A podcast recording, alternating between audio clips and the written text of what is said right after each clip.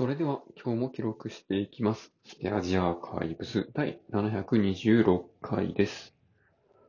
今日は12月24日、時刻は23時過ぎです。今日はですね、まあちょっと家の 近所にあるプリン屋さんまで散歩で行ってみました。で、まあそうですね、途中で、まあいろいろと神社に立ち寄って、ああ、初詣の準備してんなとか、しめ縄まだ飾らんでいいんかなとか、そういう話をしながら、うん、で、去年の、これぐらいの時期からかな。あの、妻と、この6時間ぐらい散歩して、どっか行くみたいなやつをね、始めたのが、確かね、去年の12月の中旬ぐらいが最初だったと思うんですよね。まあ、最初は海沿いを歩いて、で、牛タンを食べに行くみたいな。で、そっからまた海沿いを歩いて、で、最後は寿司を食べに行くみたい。でね、3回目が何やったかなっていうのが、ちょっと思い出せないんですけど、そう。まあ、とりあえず三浦半島の東側から、南側から、西側から、で、北の方みたいな感じで、歩いて、だいたい一周ぐらいしてたんですよね。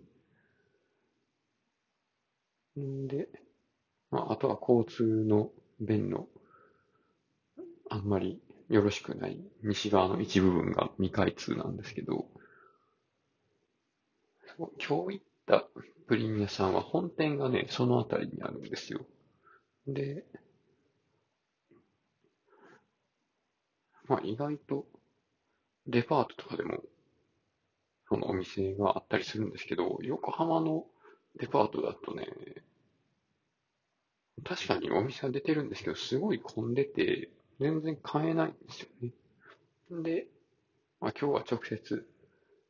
まあお店まで行って、んで、まあそのね、実物のプリンを買って帰ってきました。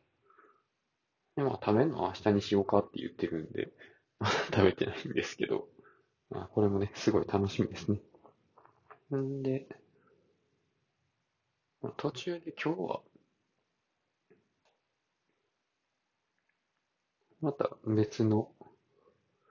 ネパール系レストランに行ってみて、ちょっとね、そこでも、あの、チョウミン、チャウミンやったかな？っていう、ネパール風焼き、ネパール風っていうのが正しいかどうかあれですけど、ネパールにある焼きそばみたいな食べ物を食べたりとかですね、今回は、まあ、ビリヤニって、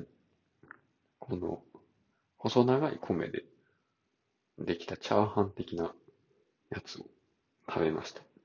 前もね、このビリヤニをまたさらに別の店で食べたことがあるんですけど、まあその時とすごい共通してるのが、あの、クローブの、あれ、果実なんですかね実なんですかねあの、ホールでそのまま入ってるんですよね。黒いのが。でね、あれの味が結構好きで、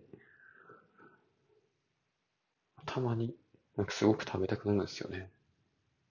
で、今回のは、マトンのビリヤニで、マトンのね、肉がすごく柔らかくて、で、かつ、もうすごい、もう一口で頬張らないといけないぐらいのサイズの、ぶつ切りの肉の塊が入っててですね、すごく食べ応えがありました。とかまあそんな感じかな。まあね、こ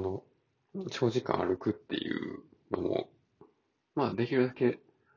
毎週続けようっていうことで妻とやってきましたけど、まあ大体ね、1年間ぐらい続いて、んで、去年より体力が